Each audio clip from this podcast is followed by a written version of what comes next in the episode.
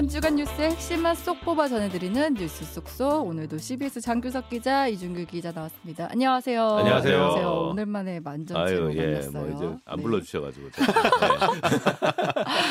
오랜만에 네. 왔는데 오늘 장규석 기자 이번 주 어, 이거 굉장히 뉴스 많이 다뤄졌는데 버스 네. 대란 얘기를 갖고 오셨어요. 네. 본인 얘기인 거죠, 이거? 그쵸.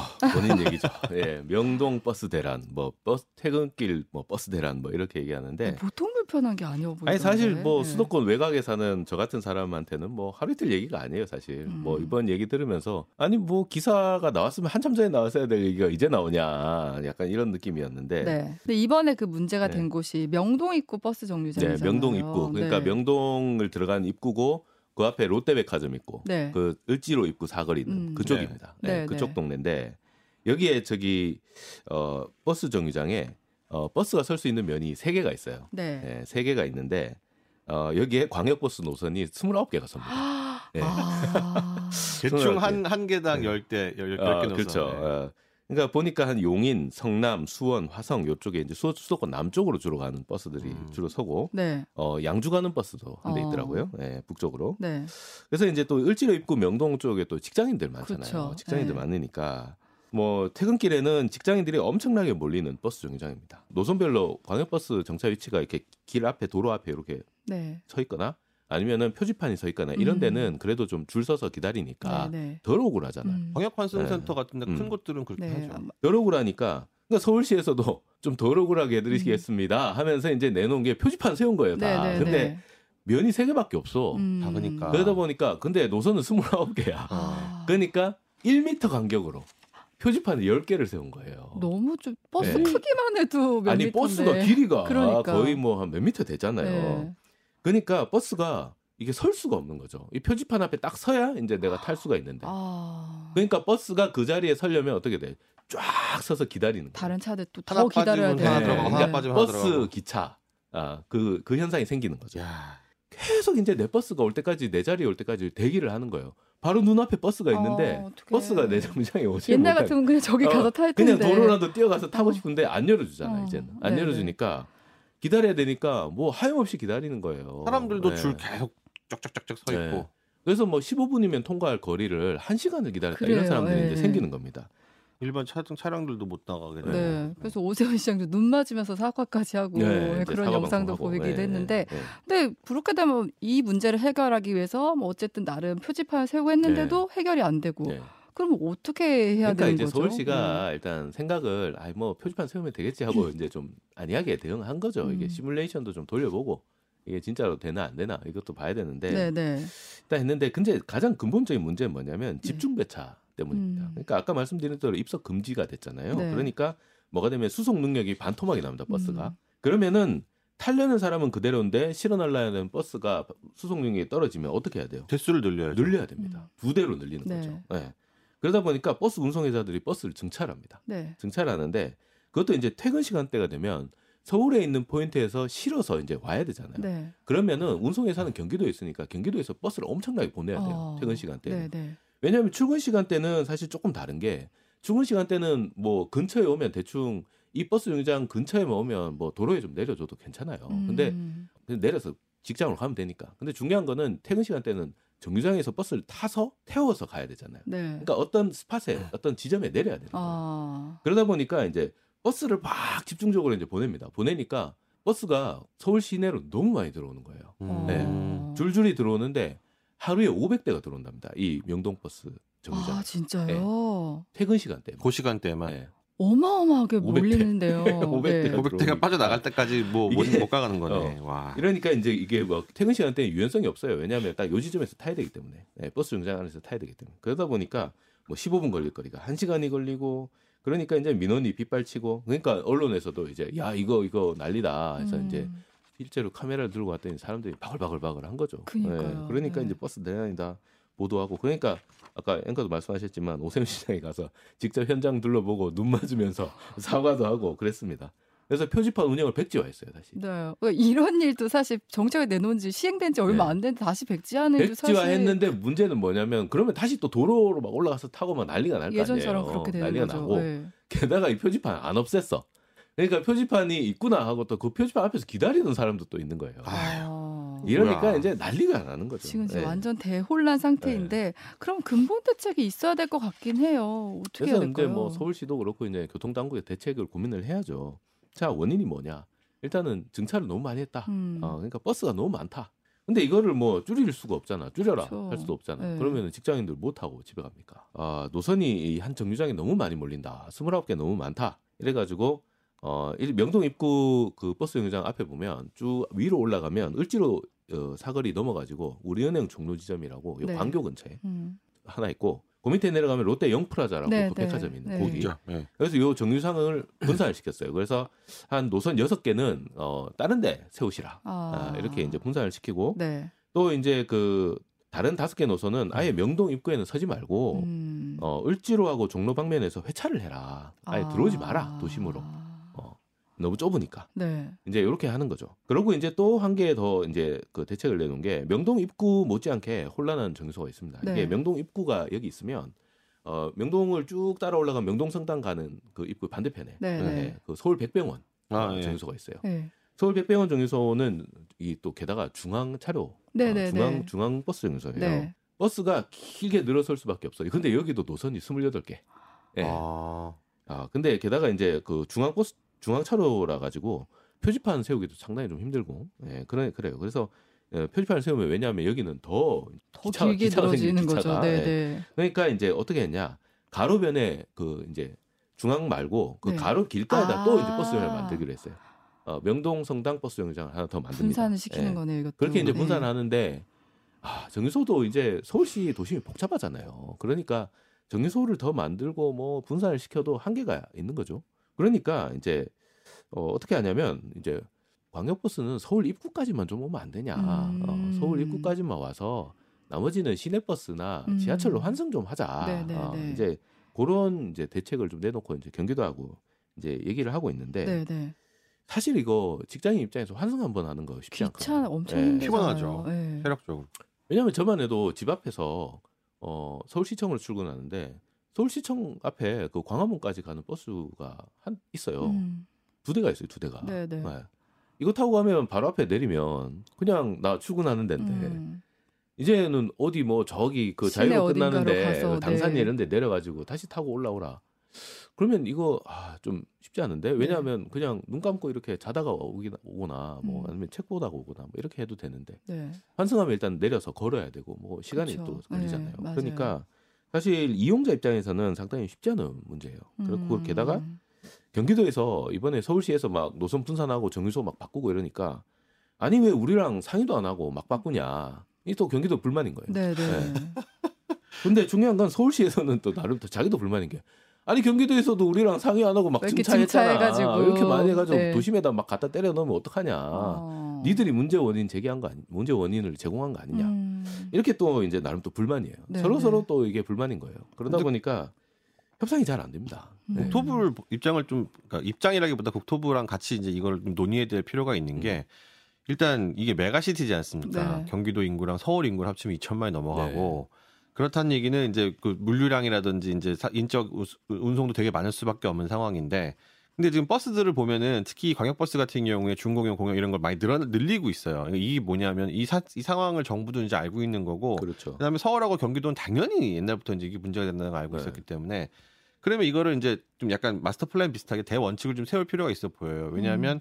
이게 인구가 어쨌든 계속해서 수도권 집중화가 돼가지고 이제 출퇴근하시는 분들이 굉장히 많아질 수밖에 게다가 없는 그런 경기도 구조고. 인구가 더 많이 늘었죠. 그렇죠. 이제 서울 인구는 빠지면서 경기도 음. 인구는 늘어나고 있잖아요. 네, 네, 네. 그래서 이거를 기존에 있는 거를 노선을 좀 분산시킨다, 뭐 늘린다, 뭐, 뭐 이렇게 겨- 정거장을 뭐 이렇게, 이렇게 나눈다 이 정도 수준까지는 안 되고 네. 좀 뭔가 원칙을 좀 세울 필요가 있지 않겠나. 그래서 음. 이제 교통을 담당하고 있는 정부 부처랑 그다음에 서울시랑 경기도랑 좀 머리를 좀 맞대서 이 부분에 음. 한번 원칙을 나눠볼 필요가 있다고 생각하는 게 그 아까 말씀하신 것처럼 직장에 딱 앞에 도착하면 좋죠. 좋은데 그걸 누리기 위해 출근 때도 퇴근 때 심지어 퇴근 때는 더 심하죠. 이런 식으로 막막 아비규환처럼 된 거를 음. 뚫고 편하게 갈 것이냐. 음. 아니면 그런 아비규환에 대한 위험이나 이런 부분들을 줄이고 외곽이나 이런 데서 이제 환승을 해서 타고 와- 오는 이런 식으로 좀 분산을 시킬 것이냐. 아, 서울 사람은 몰라.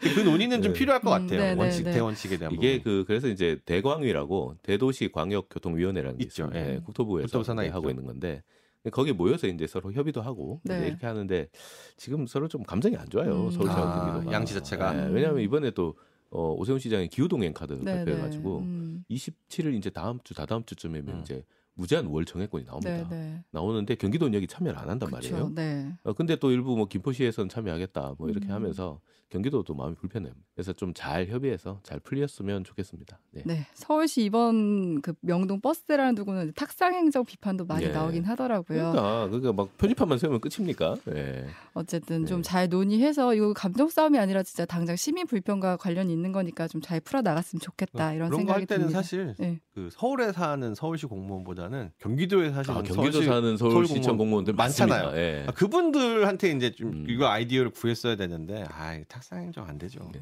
네, 그 다음으로 이제 이준규 기자가 갖고 온 소식 볼게요. 부동산 정책 관련 소식입니다. 네, 이게 아까 방금 아, 말씀드린 뜨겁다, 뜨거워. 네. 네. 도부 관련해서 네. 하나는 교통, 방금 주택, 교통이었고 네. 하나는 주택인데 새해 되면은 이제 각 부처마다 업무 보고 하지 않습니까? 네. 이제 장관한테 업무 보고 하고 그다음에 그 장관이 그거 다 가져가서 이제 대통령한테 업무 보고를 하는데 지난주에는 기획재정부가 주도해가지고 이제 올해 경제정책 방향 제시를 했잖아요. 이제 그거 이제 분석해서 말씀을 드렸었는데 이제 오늘은 이제 이번 주에 국토교통부가 했었던 거 음. 기재부랑 똑같은 양식을 계속 이어가는 거예요. 이제 이화 이 두 번째 민생 토론회라고 해가지고 국민과 함께하는 민생 토론회 이런 식으로 이제 네이밍을 음. 붙였어요. 음. 이제 이런 식으로 앞으로는 컨셉을 잡고 가겠다.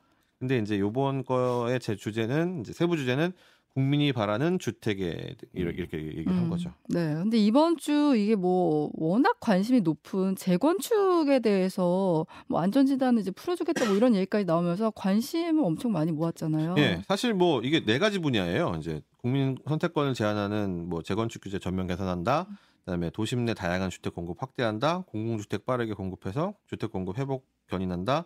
네, 마지막은 이제 안정적 주택 공급을 위해서 건설 산업 활력을 회복한다. 이런 게 주제가 있었는데 네. 말씀하신 대로 재건축 이슈가 나오니까 네, 관심이 전부 다 재건축으로 이렇게 몰려가게 된 네, 겁니다. 네. 근데 이제 말씀하신 이제 재건축 규제 전면 개선의 핵심 내용이 뭐냐? 그러니까 대통령도 이제 말씀하셨는데 네. 30년 된 아파트 안전 진단 없이 이제 재건축 가능하게 하겠다. 이- 이게 핵심이었어요. 음. 네. 그러니까 이제 기존에 사람들이 이미 살고 있는 데를 이제 허물고 다시 짓는 게 재건축 아니겠습니까? 그러니까 입지가 좋을 수밖에 없죠. 옛날- 옛날부터 사람들이 몰고. 몰려 살았던 네. 데니까.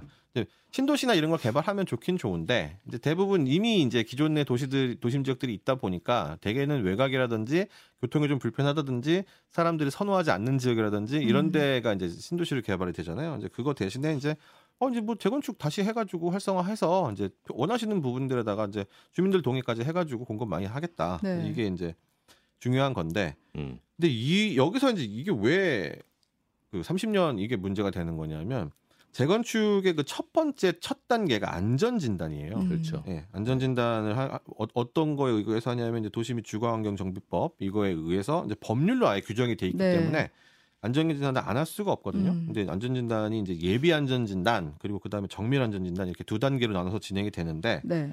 이게 안전 진단이라는 게 기본적으로는 이름에 나와 있듯이 안전도를 판단하는 거잖아요. 그렇죠. 그래서 네. 노후와 정도를 좀 객관화를 해가지고 이걸 좀 판단해 본다. 이런 의미인데 이제 그 토지 소유자들, 그러니까 살고 사, 인- 계신 분들이 사실은 그 우리 동네 재건축합시다 이러면서 이제 음. 의견들을 내실 거 아니에요. 그럼 이제 그분들을 통해서 이제 이거를 내게 되면 지자체장들이 이제 이걸 받아가지고 이걸 진행하게 되고 이런 음. 식으로 가게 되는데 근데 문제가 뭐냐면 이게 A 등급부터 2 등급까지가 있습니다. 네. 그래서 A, B, C가 나오게 되면 아니 뭐 적당히 보수해서 음, 쓰세요. 음. 그러니까 그리고 네. 사실 A, B, C까지 잘, 갈 정도면 주민들도 알아요. 음. 아니, 우리 안전진단 할 필요 없겠다. 근데 이제 안전진단을 내면은 대개는 D나 E가 나오는데 음. 문제는 이 D예요. D. 네. D가 뭔가 문제가 있긴 있어. 음. 근데 이게 정말 재건축을 할 정도까지냐 아니냐를 판단을 하는 게 음. 그 전문 기관이 들어가서 판단을 했는데 이거를 다시 한번 검토하는 게 이제 국토안전관리원하고 한국건설기술연구원에서 하는데 네. 여기가 약간 그 정권의 도구처럼 쓰이는 거예요. 아, 그래요? 이 기준들을 낮추면 재건축이 용이해지고 고무줄이야 이거. 정부가 막 아, 기준 높이고 이러면 이분들이 알아서 이제 어, 아. 아, 이- 이번 정부는 싫어하시는구나 아, 이러면서 이제 두 번째 판단을 할 때 이거를 뭐 기준이야. 네. 아 이게 또 플립처럼 누워 가실 수밖에 없는 아, 네, 네. 공기관들의 어떤 한계 같은 게 있는 거죠. 네. 그러다 보니까 2등급이 아예 나와 버리면은 너무 감, 감사한데 그게 안 나와 버렸을 때 굉장히 애매한 부분들이 있고 실제로 서울이나 수도권에 있는 30년 넘은 노후 단지들 중에서 이 D등급 받았는데 통과 못 해가지고 막 재수 삼수하고 이런 음. 지역들이 꽤 있었단 말이에요. 네, 네. 그래서 이게 뭐 아예 그냥 뭐 천재지변 때문에 뭐 집이 붕괴됐다거나 뭐 이런 음. 경우에는 안전진단 필요 없이 이제 통과가 되는데 그런 경우는 사실 거의 없지 않습니까? 네. 특히 아파트 같은 경우는 음. 뭐 갑자기 뭐 아파트가 무너질 위기에 그렇죠. 처하고 이런 네. 게 별로 없으니까 영화에서나 나오는 일 말고는 없으니까. 네, 네. 그래가지고 이제 쉽게 말하면 아까 말씀드린 그 게이트키퍼 역할을 음, 하는 거예요. 그쵸. 예. 네. 근데 이거를 정부마다 입맞춰서 이제 손을 봤다는 거 하는 게 음.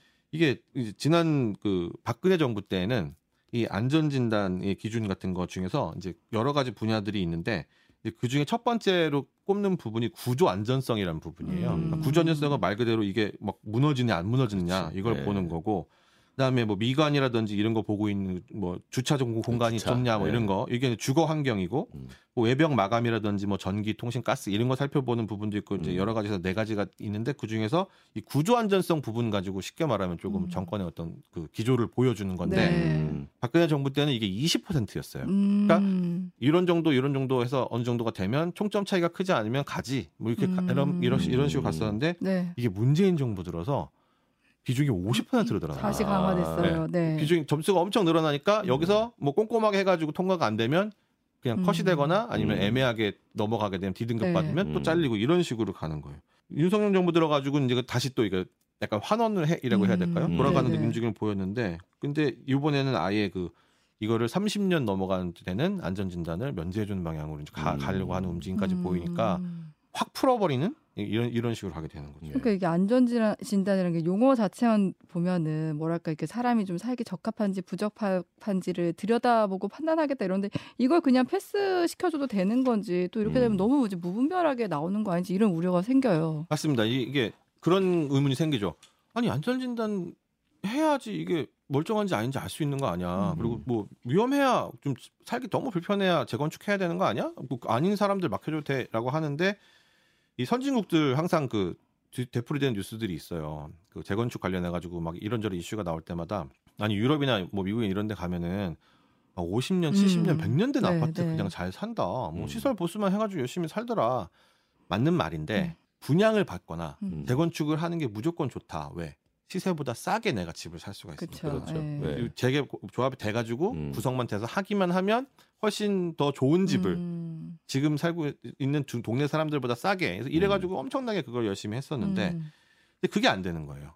왜냐하면 재작년에 러시아가 우크라이나 침공했지 않습니까? 네. 전쟁 때문에 그게 에너지랑 곡물값에 공사, 네. 이제 직접적인 영향을 미쳤지만 그것뿐만이 아니라 물류 자체에 영향을 그쵸. 엄청나게 네. 미쳤기 때문에 원자재 가격이 엄청 올라갔어요. 건설비도 올라가고 예. 네. 인테리어 비용 뭐 저도 이제 음. 작년에 이- 작년에 이사를 해봤는데 이제 인테리어 비용이 막 30% 음. 40%씩 올라가고. 음. 근데 그 얘기는 뭐냐면 건, 건설도 마찬가지라는 네, 얘기거든요. 네. 그러면은 이제 이걸 샀을 때 그만큼 뭔가 그 금, 경제적인 이익이 음. 있느냐 예전만 같지가 않거든요. 네, 이게 대한민국이 이제 일본으로부터 독립해가지고 계속 부동산 공화국, 건설 공화국 해가지고 뭐 아파트 공화국 이래서 커가가던 이런 패턴이 2020년대 들어서 처음으로 꺾인 음. 거고 음. 앞으로도 이제 어떤 이런 고물가 상태나 이런 부분들이 더 낮아질 거라고 보는 하방 압력이 없, 기 때문에 네. 그래서 아까 우려하셨던 그런 지점들 음. 그다음에 그 주민들이 아 뭔가 나는 그래도 불구하고 우리 집- 우리 집은 좀 주거 환경이 바뀌었으면 좋겠어 하는 음. 이런 부분들이 결합돼서 나타나겠지만 네. 난개발까지는 가기가 힘들다 왜냐하면 아. 내가 그만큼 돈을 예전보다 1억 2억 3억 더 투자해야 부담금을 되니까 더 많이 내야 음. 되죠. 네. 분양가 최근에 보시면 아시겠지만 수도권 같은 경우는 30평대 이제 84제곱미터가 10억이 넘어갔어요 네, 분양가가 네, 네. 음. 그러면 이제 메리트가 별로 없으니까 그런 부분들이 있긴 음. 있는 거죠. 근데 이제 또 일각에서는 지금 재건축이나 재개발보다는 다른 과제를 해결하는 게 더 시급하지 않냐 이런 지적도 나와요. 네. 네.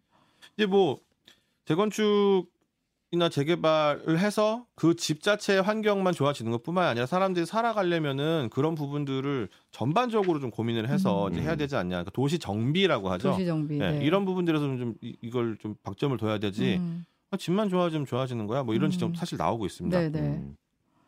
왜냐하면 부동산 자체가 사유재산이라서 이제 그 동네 주민들 그러니까 뭐 아파트 단지에 같이 살고 음. 계시는 분들 이런 분들이 이제 재개발 재건축합시다 뭐 이렇게 하면 하, 해야 되는 건 맞기는 맞는데 근데 뭐 그렇다고 해가지고 뭐 그런 부분들 외, 외곽에서 들어와가지고 그 뭐 돈 많은 사람들이 거기 많이 사가지고 집 여러 채 임대해주고 뭐 이런 게 꼭 그분들의 삶의 질을 보장해 주는 거냐 또 그렇지도 음. 않거든요 음. 왜냐하면 이 의식주지 않습니까? 네, 네. 이제 뭐 밥 먹는 거, 그다음에 옷 입는 것처럼 주거가 음. 안정이 돼야 사람들이 살만하기 때문에 사실 이런 공공재적인 특성도 좀 생각을 해볼 필요가 있는 건데 음. 그래서 이제 경제정의 실천 시민연합 경실련이라고 하죠. 경실련에서 그런 얘기를 했었어요. 이제 아니 규제 완화하는 것보다는 공공 인프라가 사실 문제다. 음. 커뮤니티 센터 아니 주변에 다른 인프라들이 인프라들이 많이 있으면 굳이 거기에 의존 안, 안 해도 되고 지역 문화센터나 뭐 네. 이런 것들. 네. 그다음에 뭐 아, 우리 아파트엔 이런 거 나와 뭐 이런 거 음. 자랑하고 싶은 거 아닌 이상해야 사, 음. 실질적인 삶의 질을 올리는 그런 부분이 중요하지 않겠냐 네. 이런 거 얘기하고 참여연대 같은 음. 경우는 집값에 대한 얘기를 했어요. 지금 네. 집값이 재작년부터 빠지기 시작했지 그렇죠. 않습니까? 네. 하향 안정화가 되고 있는데 아니 윤석열 정부 들어가지고 작년에는 떨어지는 거 어떻게든 부양시켜 보겠다고 하더니 요번에는 아예 아예 그냥 다시 재건- 한번 네. 재건축 열풍을 일으키는 거 아니야 이런 식으로 좀 음. 우려를 하고 네. 그다음에 이 저랑 이름이 비슷하신 분인데 그 음. 이준구 서울대 경제학과 명예 교수님 같은 경우는 이준구 교수 유명하시죠. 예. 유명하신 분이죠. 예. 제목이 부자의 부자에 의한 부자를 위한 정부 아. 링컨 연설문하고 네. 이제 비슷하죠. 근데 음. 사실 이게 부동산을 일으키려면 결국 부자들이 돈을 풀어서 네. 예, 집을 사는 수밖에 없어요. 그쵸. 그러니까 이제 부동산을 더 떨어뜨리지 않겠다는 얘기죠 한마디로. 예. 근데 그런 부분들이 있다 보니까 이제 이게 주택 가격을 계속 띄우려고 하는 이런 움직임들 이게 과연 건강한 방식으로 이제 경제를 네. 도- 순환시키는 거냐? 음. 그 사람들이 자, 그러니까 쉽게 말해서 아까 말씀 장 교수가 말씀하신 것처럼 그, 그 사람들이 자발적으로 이제 이거를 아 이거 뭐 메리트가 있네 이거 돈을 좀 돌릴 필요가 있겠다 이렇게 해가지고 이제 시장들을 막 이렇게 움직이면서 자연스럽게 이제 어떤 이게 붐까지는 아니고 음. 이제 이게 활성화가 되는 이런 식으로 가야 되는데 네. 죽어 있는 거에다가 어 야 내가 살려줄게 이러면서 촥 음. 약- 약품 같은 거 뿌렸더니 다시 촥 살아나고 이거는 약간 좀 음. 비정상적이지 않나 이런 인위적이고. 우려인 거죠. 네. 근데 이제 보수 언론들 이- 사실 윤석열 정부랑 보수 언론들하고는 좀 이렇게 관계가 좋지 않습니까? 근데 거기서도 그런 얘기들이 나오는 거예요. 아니 무슨 30년밖에 안 된 아파트를 막 부셔가지고 재건축하라고 부추기냐? 이 총선용이네 이런 음. 지적들이 나오는 네, 거예요. 네, 네. 근데 이제 이 총선용이라고 지적이 나올 법도 한 거지만 아까 말씀드린 부분들 특히 일기 신도시 같은 부분들은 그분들 지금 막 지난 대선 때도 그것만 봤거든요. 예. 두 후보 중에 누가 일기 신도시를 빨리 재정비해 줄 것인가. 이 네. 이것만 보고 있는 왜냐하면 그 아까 안전도 이런 거 말씀드렸지만 사실은 건물이 뭐 무너지고 이런 게 음. 아니어도 엘리베이터가 자꾸 고장 나서 한 달에 한 번씩 무슨 뭐 수리하러 오고 그다음에 뭐 지하 주차장에 물 새가지고 음. 장마 때만 되면 물 고이고 막 어, 이런 뭐 불편들이 녹물 나온다 예, 뭐 이런 거. 녹물은 뭐 어. 어마어마하게 많이 나오고 어. 그런 실질적인 불편이 있기 때문에 네. 이분들의 어떤 어려운 부분을 개선해야 될 필요는 분명히 있다. 음. 그리고 아까 제가 말씀드린 그 D등급 때문에 이제 물 먹은 네. 동, 동네들이 이제 서울의 노원, 강남, 강서, 도봉, 경기도도 안산, 수원, 광명, 음. 평택 여러 군데 있거든요. 네, 네. 근데 이분들은 어- 어떻게 하냐? 계속 그냥 계속 D등급 줘서 계속 물먹이게 할 거냐? 음. 뭐 이런 부분들도 있어요. 네. 그리고 또 한 가지의 이제 차- 살펴볼 부분이 이번 대책에 리모델링 부분이 없어요. 네, 아, 네, 리모델링이 네. 그래서 화가 많이 났어. 예. 네. 그래서 재건축 재개발 안 차, 어렵고 안 되니까 아니 기존에 그 재건축 재개발 어렵게 해가지고 우리가 기껏 이렇게 힘들게 돌려서 왔는데 아니 이 부분에 대해서는 반영 안 해주고 갑자기 지금 와가지고 어? 재건축 도, 음. 지원 지원해 준다고 이래 이, 그러니까 이 불균형이나 이런 여러 가지 그쵸. 부분들이 있거든요. 네. 근데 이제 이게 가장 큰 문제는 다 좋아요. 내용은 다 좋은데 이게 법률을 개정해야 됩니다. 아, 네. 국회 문턱을 넘을 수가 민주당의 있느냐? 협조가 필요하죠. 그렇죠. 딱, 네. 딱 속이 보이잖아. 음. 그러니까 일기 신도시들 재건축하고 싶지? 그러면 총선에서 국민의힘이 여당돼야 됩니다. 네. 이 얘기잖아. 특별법을 사실 지- 지난 12월 통과가 네. 됐어요. 근데 이것만 가지고는 안 되는 거죠. 음. 그래서 이제 뽑아달라. 그 다음에 반대하는 놈이 여러분들의 삶을 망치는 놈들입니다. 뭐 이런 음. 식으로 이제 프레임을 음. 씌우게 되는 거죠. 심지어 이거 그 이 회의를 고향에서 했죠 발표를. 예. 예, 고향에서 했죠. 현장 가서 이제 음. 일기 신도시 일산에서 가서 예. 했단 말이야. 이게 일산 일기 신도시. 근데 중요한 거는 고향이 그 지역구가 전부 다 야당입니다. 민주당 예. 네, 네. 예, 요런 정의당, 민주당 거죠. 이렇죠. 예. 그래서 이제 뭐 이런 것들을 보면 총선용이다라고 의심하는 게 음. 그냥 나온 소리는 아닌 것 같아요. 예. 예. 그래서 이런 부분들을 가지고 이제 민주당도 고심이 깊어질 수밖에 음. 없는 부분이 네. 반대했다가 혹시 뭐 이런 그렇지 거 반대했다가 욕먹 맞을 수 있죠 이거 외통수잖아. 예. 근데 동의가 되면은 이제 음. 그때부터는 서로 홍보전인 거죠. 음. 정부 여당은 보세요. 저희가 주도해서 어. 야당의 합의를 이끌어냈습니다. 이거 민주당은 무슨 말이야? 우리 우리가 네. 다수당이고 음. 우리가 이게 한 건데 이러면서 이제 막 기싸움이 벌어질 텐데 이게 그래서 올해 굉장히 좀 뜨거운 이슈가 되지 않을까 음. 생각이 됩니다. 그러니까요. 총선을 앞두고 정책이 나왔는데 이게 어떻게 좀 반영될지 좀 지켜봐야겠습니다. 네, 지금까지 뉴스 속속 CBS 장규석 이준규 기자였습니다. 고맙습니다. 네, 네, 감사합니다. 고맙습니다.